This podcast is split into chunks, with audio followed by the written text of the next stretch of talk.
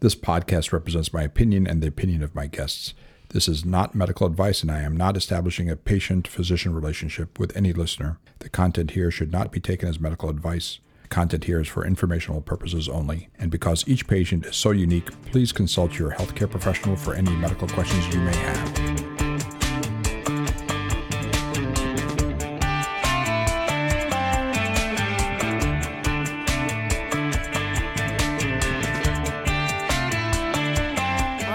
Welcome back, everyone, to the Not Your Doc podcast. I'm your host, Vanessa, here with our producer, Seth, and we're back again with Dr. Tadros, Mr. Not Your Doc himself. How's it going, Tadros? Hey, hi, everybody. Thank you. yes.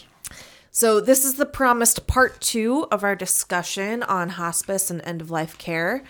Um, so, we are actually going to continue to resist the urge to look away um, from this difficult issue.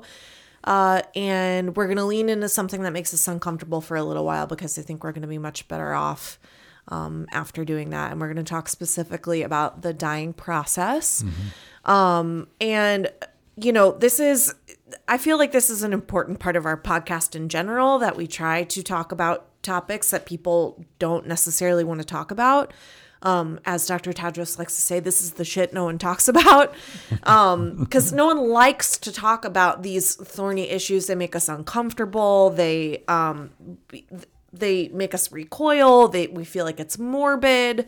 Mm-hmm. Um, but really, we we see, I think, in a lot of our patients that come through the ketamine clinic could have benefited from more open and honest discussion about hard things, right? Yes, all so, sorts of things, not just uh, all sorts of stuff, yeah, right, right? Exactly. So um, we're going to continue to push through both for you know ourselves and for anyone who's listening to this, um, so that we can all be more prepared to you know address the time in life that we're all going to face. So yeah, thank you. Yeah. Um, so now we're going to learn some more specifics uh, from Dr. Tadros about what life looks like in its final months, weeks, and days for a dying patient. Um, so before we get into the booklet that we referenced last time, Dr. Tadros, mm-hmm. um, can you talk a little bit more about your personal experience with hospice? Like why why did you want to do hospice? Do you find it morbid? Mm-hmm. Can you talk about what having a good death looks like for you? Mm-hmm.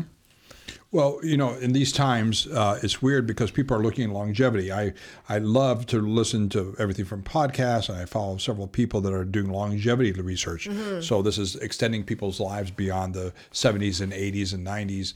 Uh, so that's that's one aspect of it. Um, and uh, hopefully, there's uh, there's also a health benefit. You just don't live longer, but you're also healthier while you live longer. In the end, we're all going to pass away one way or the other, just like right. plants and animals yep. and and uh, a lot of a lot of uh, things in our immediate world. We're going to pass away. Hopefully, it's far far down the line, mm-hmm. and hopefully it's a uh, it's a full life with no disability, no yeah. pain, no suffering, and a, and a, quick death. And this is, believe it or not, this is kind of what we believe a, a good death is, among other things, is that uh, uh, un, unhampered long life. Um, mm-hmm. and and, and a, a, a, relatively painless death with people that love you around right. you. Uh, so that's that's one way um, of, of describing what a good death is. Um, uh, everybody describes their, uh, what they want their own way, how right. they. Uh, but but um, the other, I talk to people that pain and suffering are two different things. Mm. They're often related. Pain could be uh, physical and emotional, spiritual uh, pain.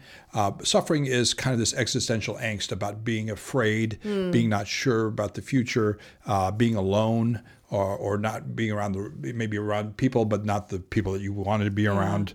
Uh, so that's that's type of suffering, of people not believing you or ignoring you, uh, not being noticed. Uh, that's the type of suffering. Uh, we can help with with hospice and other things that we do in the medical profession. We could help with pain and suffering. Yeah. Um, uh, so, um, and then and, and there's spiritual, uh, you know, spiritual spiritual practice have been doing this for thousands of years before we had sure. PET scans and and CRISPR technology. Yeah. Right. Absolutely.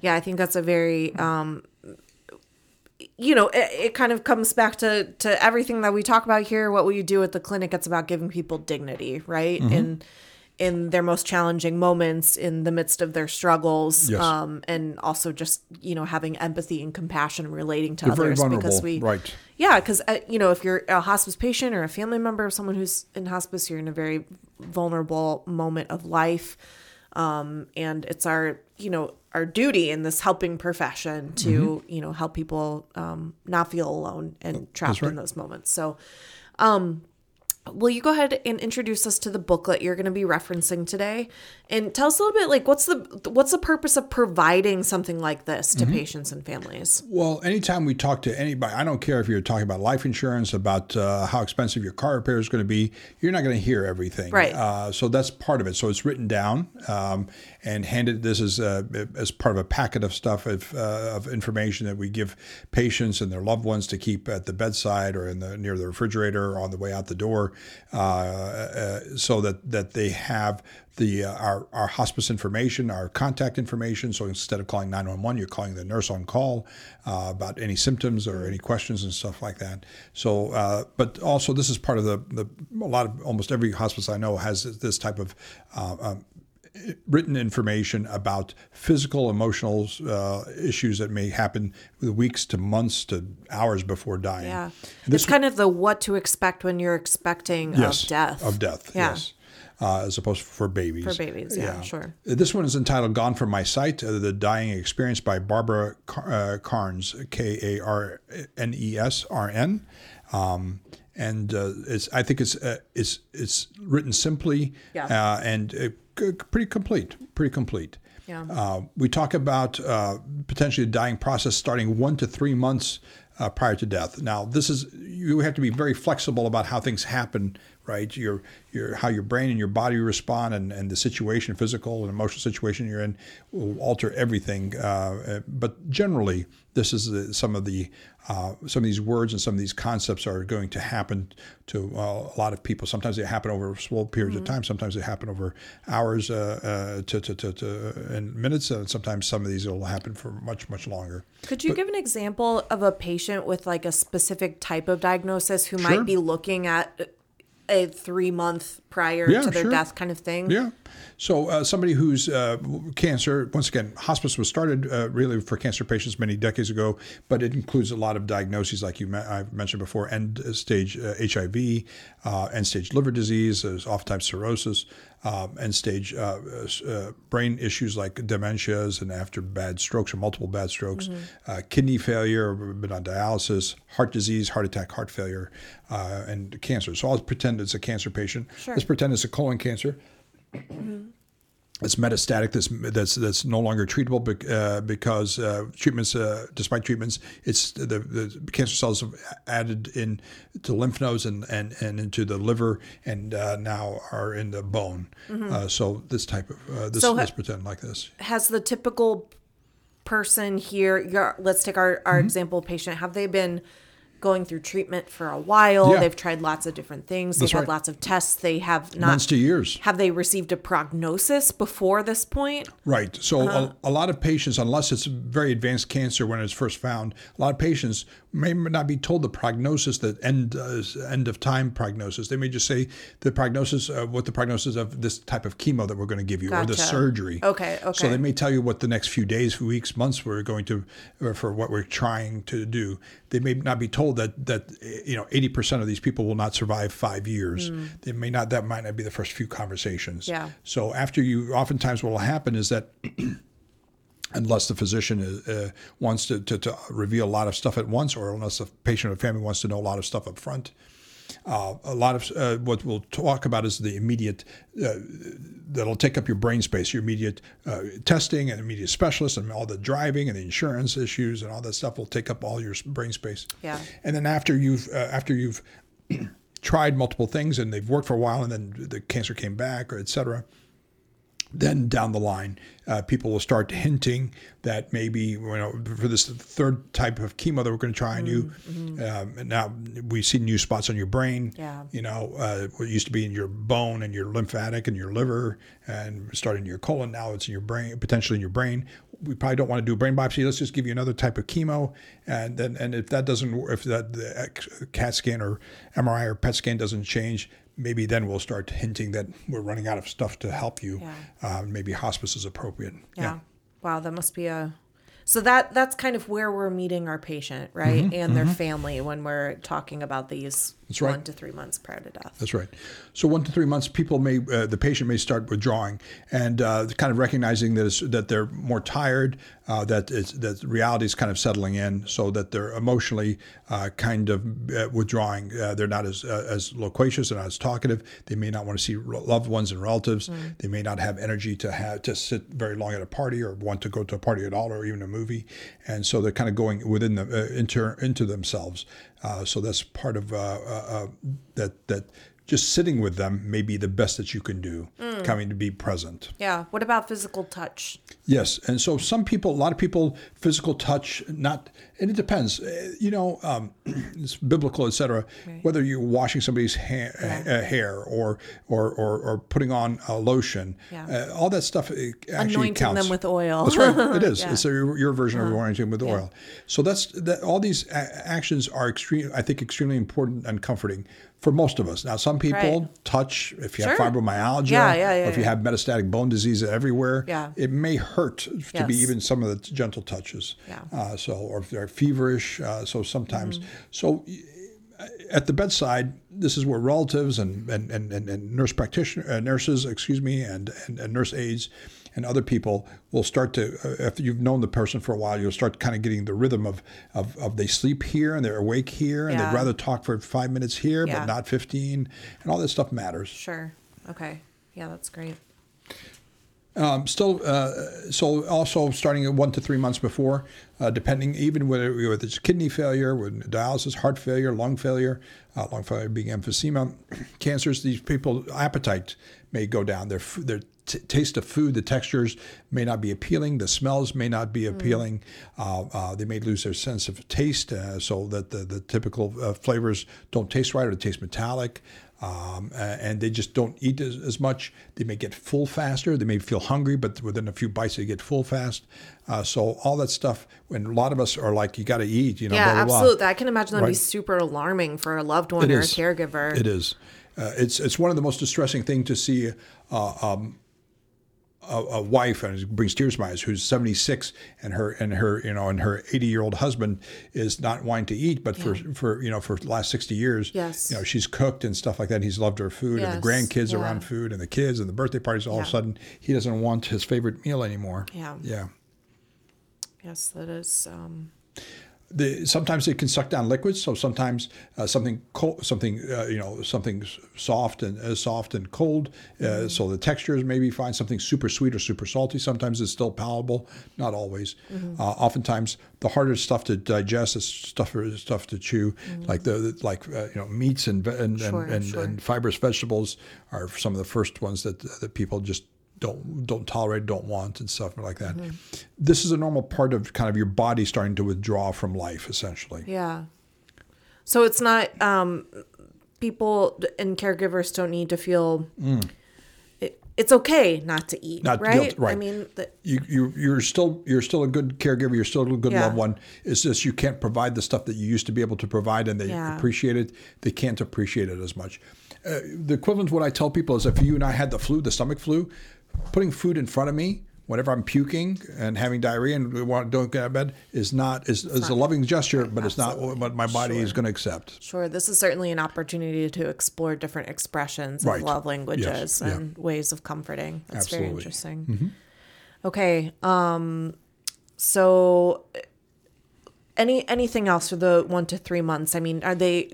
You said people aren't going to be as communicative. They're not really going to want to talk as much. So, They don't want to go out. They want, may not want to see their friends or grandkids as much. Yeah. Uh, and or they get tired very easy, more easily. Mm-hmm. Um, sometimes more frustrated with themselves and maybe with other people. Yeah. So uh, it's it's always a challenge uh, to to um, um, to uh, to to the social aspect of of people coming by and, and knowing that you're term, Yeah. terminal, you're on hospice, you're, you're you're one to three months away. You know, your six month prognosis uh, uh, before uh, that you may that you may die. It's not automatic, Mm-hmm. uh, but you may die. And people trying to come see you, but you're already you're already kind of uh, don't want to see them. Sure. I, I it's interesting because I think I'm thinking now that we're going through this that sometimes we think um when we know a loved one is dying or someone is is is very sick or we don't have many opportunities to see them anymore it can become more about us That's right. you know and my desire to see you one more time or right. my desire to hash things out one last That's time right. and put our differences to bed or whatever but it actually might be more uh, a more humane and a more dignified gesture for me to just meet that person where where they're at and if That's they right. don't want visitors to respect that and to let you know unsaid things go unsaid perhaps Mm-hmm. I, I s- I s- I segregate the patient from the family. Sometimes the family wants the casseroles. Sometimes the family Yes. wants the relief Yes, by, yes, by sitting in the back porch and talking for an hour and a half. sure yeah So the family may be accepting and, and appreciative, but the patient uh, may have already crossed uh, over to the "I'm too exhausted about life." Yeah. yeah, um, and that and this is a reminder, and also brings tears to my eyes of why we need to take care of sh- shit every single day because you never know when when Exactly. this level. Now here's hospice, and we have Right. time. But they may not just because Yeah. they're on hospice doesn't mean that they're gonna you're gonna feel great until the last part of the six months and then and then pass away. So they may start you know any some people whenever we put them on hospice or uh, pass away within a few hours of of, Yeah. of, of, of coming to see them. Some people will last a couple of years in hospice, and we can talk about why it can be a couple of years. Uh, but uh, but uh, typically that's why we say six months. So I tell people any chance you get to say hi to people, Yeah, love them, go see them, Yep. you pick up the phone, FaceTime them. Is it's better to do it now than resolve differences better go to do it- therapy together Better do it now than than than than whenever you don't know when the end is coming. So absolutely wow that's powerful okay uh, what about one to two weeks yeah, so the one to two week mark. So we're getting down. Whether it's your, in this case, we were talking about cancer. It could be heart failure. It could be, it could be, it could be uh, stopping dialysis from your kidney failure, et cetera. But one to two uh, weeks uh, before death, uh, sometimes we'll call this actively dying. Uh, you say, isn't, what do you mean actively dying? Well, sometimes they become more disoriented. So this is kind of the delirium or terminal delirium that will, they'll sometimes, uh, or they'll, they'll become more confused. They're sleeping a lot more. Uh, uh, they may start talking to long deceased loved ones, so they're confused and they're talking to Yeah. people who passed away. Uh, they're picking at their bedclothes and they're they're agitated. Their arms are moving and stuff like that. So it's hard to see somebody who used to be smart and bright and stuff like that all of a sudden become sleepier, more disoriented, uh, etc. And you, you can't you can't communicate with them even though they may be awake. Right. Um, you may not be able to. They may not be able to follow instructions as easily. So before we delve more deeply into that, Sure. Mm-hmm. the one to three month stuff that we're talking about, conceivably a person could live like that for a long for a long time. That's right? correct. That's correct. Yeah, people. Okay. We have people on service um, on our, that are in the seventy or eighty pounds. Uh, and they've been with us for many months uh, at that level. You Mm-hmm. say how much? Where where are they getting their calories? You know, uh, they've they've they've gone through their fat stores and glycogen stores, and and now Mm-hmm. they're dipping into their muscle stores. Muscles as being broken down Yeah. and stuff like that uh, for for energy. So yeah, people can last much much longer than than what what the Bible says without food and without water and all sorts of stuff like that. Yeah. Yeah, absolutely. Okay, so then but the you know the the delirium and the Mm-hmm. you know this 1 to 2 weeks prior to death is pretty much uh everyone's going to get to this stage and Well, some approach te- it. right. So delirium, and from our past talks, there's Yeah. there's a hyperactive delirium, hypoactive delirium, and mixed delirium. Delirium is just kind of a confused state. Okay, yeah. It could be for because of low oxygen. It could be because of uh, metabolic uh, waste products are piling up in the bloodstream. Could be because they're constipated, because they're infected. There's a bunch of reasons to become delirious. Mm-hmm. But uh, people are starting to call this some of the terminal agitation, terminal Sure. delirium. Sometimes it becomes worse before it becomes better. And we could talk about that, but Right. anyway, but that's the, that's the disorientation, and uh, and and part of it is this is the delirium, Yeah. uh, one to one to two weeks prior to death. sure it's kind of just sort of losing their bearings That's and their grounding. Your brain may not be getting enough oxygen, enough blood flow. There may be uh, uh, metabolic waste products that are piling up in your body from your kidneys not working, Uh-huh. Right. your liver not working. Yeah, And because you've stopped dialysis and all other medications and stuff, that's kind of a natural progression of those diseases. Okay, great. Uh, so uh, once again, it's still the one to two weeks uh, before. Uh, there's physical changes.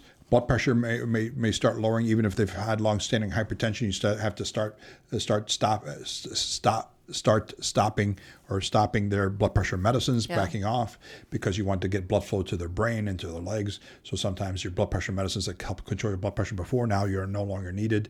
Your heartbeat uh, can increase or can potentially drop. Your body temperature is hard to regulate. You, you may you may become sweaty uh, to to chilled.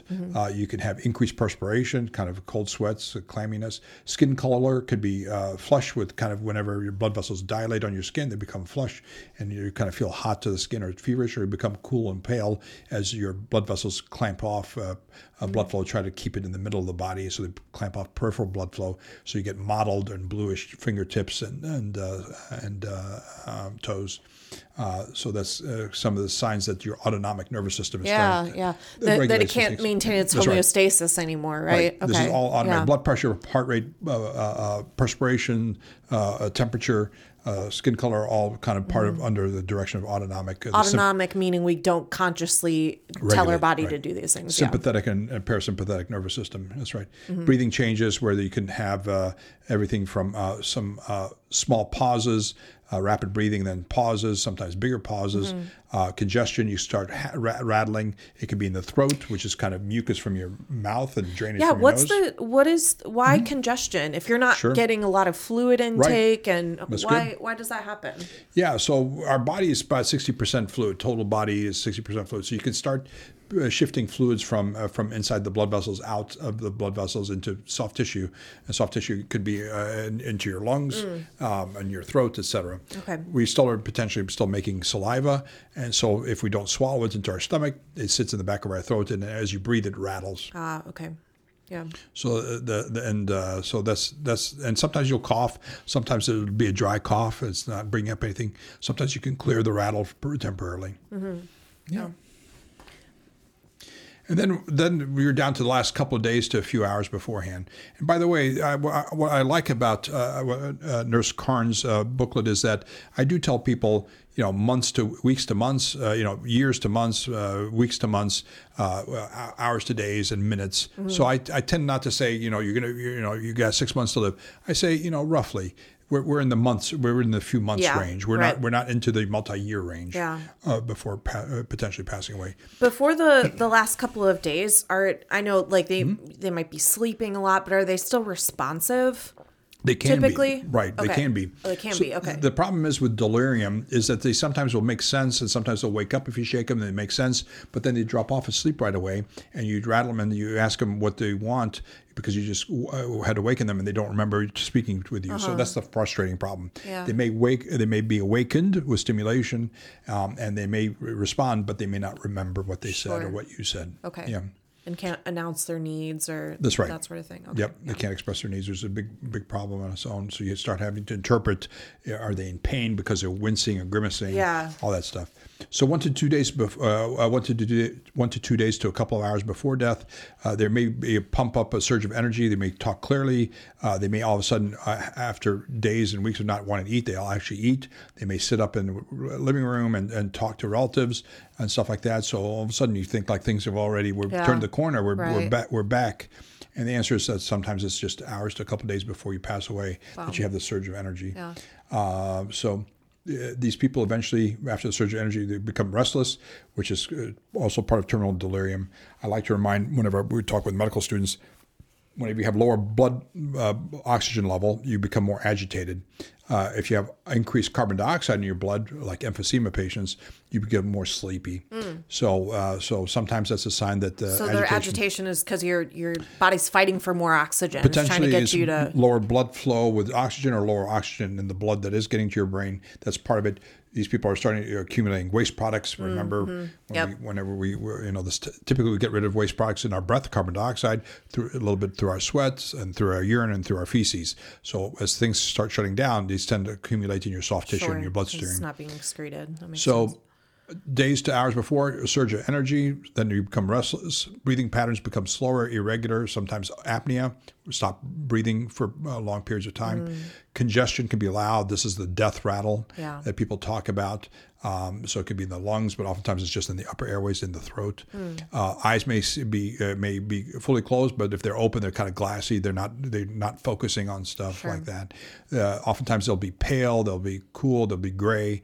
Um, the hands or feet may become purplish. Now the blood, now the autonomic nervous system is, if it's partly working, will sometimes clamp off the blood flow to your limbs so they can keep uh, you alive, keep your blood pressure elevated. Sure. Uh, so to, to your brain and your heart and your kidneys, but it, but it's being ineffective in doing so. Um, uh, so um, and then uh, then the patient become comatose or non-responsive, um, and um, uh, and sometimes when we'll have the uh, their, their face will be sunken, their, their mouth will, the, the, your, your, your ability to hold your jaw shut, keep your lips closed is, is gone. So your mouth uh, gapes and sometimes it looks like a circle or an O. Yeah. Um, and some people will start uh, the few last few seconds, minutes, they'll start looking like a like a goldfish, kind of try looking like gulping, trying to gulp air. They're they're unconscious, but they're trying to. It looks like they're trying to gulp air with their mouth, uh, kind of uh, not with, and uh, that's uh, usually seconds to minutes to uh, or less uh, away from uh, stopping breathing. Wow. How how long can um this that process last? I mean, days Mm-hmm. or hours? Are we talking like up to seven days or up to two weeks living like this? Or Yeah, typically we're just yeah, typically you know uh, one, two, three days. Yeah. uh, we're down to uh, oftentimes not even. Sometimes uh, once once you're once you're kind of uh, glassy eyed and you're um, you have apneic pauses, these uh, breathing Yeah. pauses. Sometimes you're just minutes to hours away. Yeah. Wow. Wow. So, um there is a really great poem in here. Um and there's also some great metaphorical language that she uses in this booklet that I like. Um, you know, she she says, you know, the like the separation from you know the the person from their body becomes complete when the breathing stops. The owner is no longer in need of a heavy non-functioning vehicle and then they enter a new city and a new life. I think that's kind of a, a beautiful way to think about it. Yes. I know sometimes that um but people lose control of their their bowels and Yes, my father at, did. At the is that a something that happens after the time of death or at the time of Yeah, death? it, yeah, it could be right before, shortly, a few minutes to right at the time of death. My father didn't want to go to the bedside commode in his uh, chair. He was dying of heart failure. He didn't want to go to the commode. I'm sure he was confused at the time. So I carried him. He was probably 85 pounds. I was carrying him to the toilet uh, when, uh, and they will feel like they have to go or and stuff like that. It's interesting. They'll feel like they have to pee, but he said, "You have a catheter in you, Yeah, or I have to go," yeah. and stuff like that. So they don't. Uh, the, so their their sensations are, ab- are are distorted. I carried him, and on the way back to the uh, to the uh, from the from the toilet to the bedroom, he just kind of went limp in my my arms, and I kind of walked the last few steps and put him under the covers, and he defecated and urinated under the covers and stuff like that.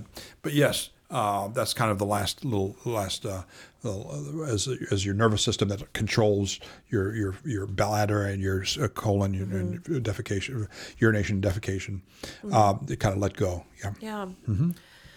Wow. So I mean that that's kind of what it looks like. Um what what happens after a person passes as Mm-hmm. far as hospice care? How you know how does the care conclude? How is Mm-hmm. is there more support for the family still available? Yeah. So first of all, if it's at home, and oftentimes the nurse is not there, a nurse practi- uh, the, the nurse or the nurse aide, and so the hospice team, the hospice team oftentimes is only there a handful of hours per week between the pastor and the social worker and the nurse aide who helps with the uh, baths and uh, sometimes and, and the nurse who does the medication and wound care and stuff like that. They, they may only be there between all of them. They may only be there, you know, three, four, six hours a week total uh, between all of them. And so there's nobody there this overnight or, or you know, to, so oftentimes the patient will pass away Yeah. with the relatives or at a nursing home uh, without the without the, the, the immediate professional team Yeah. right next to them. So that's the first thing. Uh, so no need. To, uh, some some some districts in some areas in the country, you still have to call nine one one, even if they're on hospice. But uh, but and usually we help you understand in your district if you need, still need to call nine one one to have, be declared uh, deceased. But Oh, that's typically, interesting. yeah, typically um, this is the service that the hospice provides. You call the hospice nurse if the person is in, in distress or or the person has just passed away. You wake up and they've been uh, they've passed away, and the nurse comes and declares uh, declares them death. Calls the coroner's office. Uh, co- the coroner. Every every uh, municipality has uh, a, process. The city, the city or the state has a process to help uh, know who passed away. Sure. Uh, if there's suspicious circumstances or because of accidents, they the coroner has to be made aware and stuff like that. So there's a, so the nurse typically, and there's usually this already in the packet that's been given to the family. Um, there's a there's a there's a uh, funeral home that the family of the patient Yeah, have has selected, chosen, yeah. and and that helps. So all these people help. The nurse will help. Uh, the, the the funeral the funeral uh, home, even if they're die out of state. Um, funeral home is the way where they go and they're and they're kept until they put on a on a, on a plane or whatever to go back. So all this stuff can be taken care of um, in advance uh, with with just a little bit of information and keeping the information on a file next to the phone, etc. Um, so yeah, it's it's uh, people. Uh, it- it's it's well it's uh, almost uh, I've, almost every funeral home uh, crem- crematorium that we've worked with has just been fa- beyond fabulous. Yeah. Wonderful people. That's wonderful. Mm-hmm. So, uh, you know, to kind of conclude, what what do you want our listeners to take away from this conversation? Sure. Um, you know, it could be morbid, uh, uh, but and it also could be mechanics. Uh, you know, checklisty. Yeah. Um, obviously, It's uh, both. I think it's both. in a lot of ways, time, it's right? both. But it is it, it can be less frightening if you kind of know Yeah. what's what's happening. Uh, and and who to your resources, the people that you. So it's not an emergency. It's the middle of the night. You're not calling 911 with a bunch of sirens Yeah. for somebody that has been you know dying for six months. Sure. Uh, that all of a sudden is you know it's a it's a big shock to the system. Um, but um, you know the uh, it's an important it's, it's a reminder for us for me as a physician but uh, for us to review our lives now uh, am i living the way i want to live? Yeah. or the, am I around the people i want to be around? Am i doing what i think is important so that way we with regret is a you know red decrease our level of regret. That's the 1st thing. The next thing is to be able to write down or tell people not just write down but tell people that love you, love you and stuff like that. This is what i want or this is what i don't want. And write it down if uh, and it doesn't always have to be professional you know notarized uh, you know whatever. So the typical uh, documents are healthcare power of attorney. So somebody who takes care of you who t- who takes is, steps in your shoes and speaks for you if you're not able to speak for yourself. You're still alive, or you're, uh, but but you but you can't make decisions. So it's healthcare power of attorney or power of attorney in this case. There's a there's a financial power of attorney and stuff. It could be the same person. Oftentimes it's a relative. Sometimes you can pick an attorney to be your healthcare if you don't have any relatives. Um, uh, so that's uh, uh, do not resuscitate. To decide what you're going to sign it or not sign it, um, and what level of do not resuscitate. You know, you can you can intubate me, but if I need dialysis and antibiotics, I don't want that. You know, so you can you can do that level of stuff, um, and then uh, and then. Understand put your your stuff in order whether it's your paperwork for your finances or or what you your gun collection who you want to give it away for and stuff like that your your will um, and then you can you can focus on the stuff that matters to you the last few days weeks months Right. of, of life um, I think that's kind of the most ideal way. Not everybody does that, obviously. Sure. Uh, so that's the most ideal way. Um, and then, uh, then all the while is part of your spirituality, whether it's organized religion uh, that helps you understand what's why you, why now, what happens uh, after this. Um, and there, certainly, as we know, that we, we say that the people who pass away are, are, are don't have any more worries. It's the people who are left behind that are grieving and uh, and uh, and and the what ifs and the sadness and stuff like that. So there's bereavement is what you're alluding to. So we have uh, all hospice provides bereavement up to a year. Uh, sometimes even before somebody passes away, there's so much grief Yeah. that bereavement starts even before uh, for for, for the loved ones, uh, uh, the survivors or the loved ones. So the bereavement is a big aspect of, and there's uh, even bereavement for youngsters. So if their mom or their uncle or cousin pass away, there's bereavement for youngsters. And those are services to support the grieving process That's to help process. That's right, it. and we Okay, c- it yeah. can be started before the person actually passes away. That's right. Wow, yeah.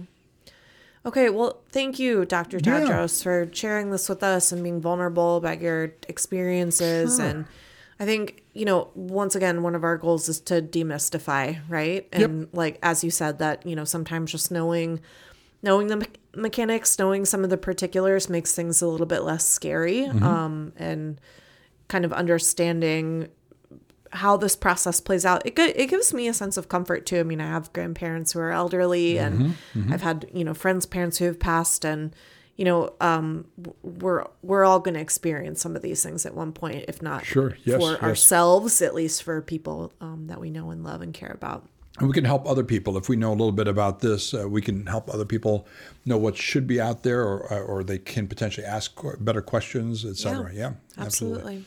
I've, I never have problems with people writing down uh, questions and uh, sending them to us. Yeah. I, I always love my patients. Well, I don't care if they got it from the internet or their friend's friend. I'm always interested in hearing how people think and what they hear.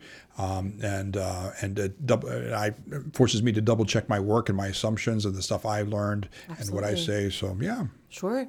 So, to that end, if you have any questions or feedback for us, please send it to our email address at notyourdocpod at gmail.com. Um, and we would love to take a look at that. Of course, our podcast is available on YouTube, Spotify, and at our website, notyourdoc.com. Um, there you can find all of our episodes, uh, as well as a link to Dr. Tadros's blog, which has many more beautiful thoughts about all kinds of different things and we'll continue mining it for the next 20 years for content for this podcast so that's very nice of you. so thank you again um, for myself for producer seth for dr tadros uh, we will see you again Thank you.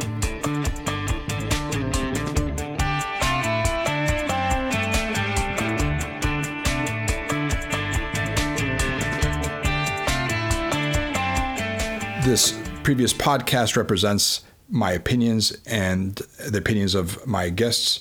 This is not medical advice, and I'm not establishing a physician patient relationship with any listener.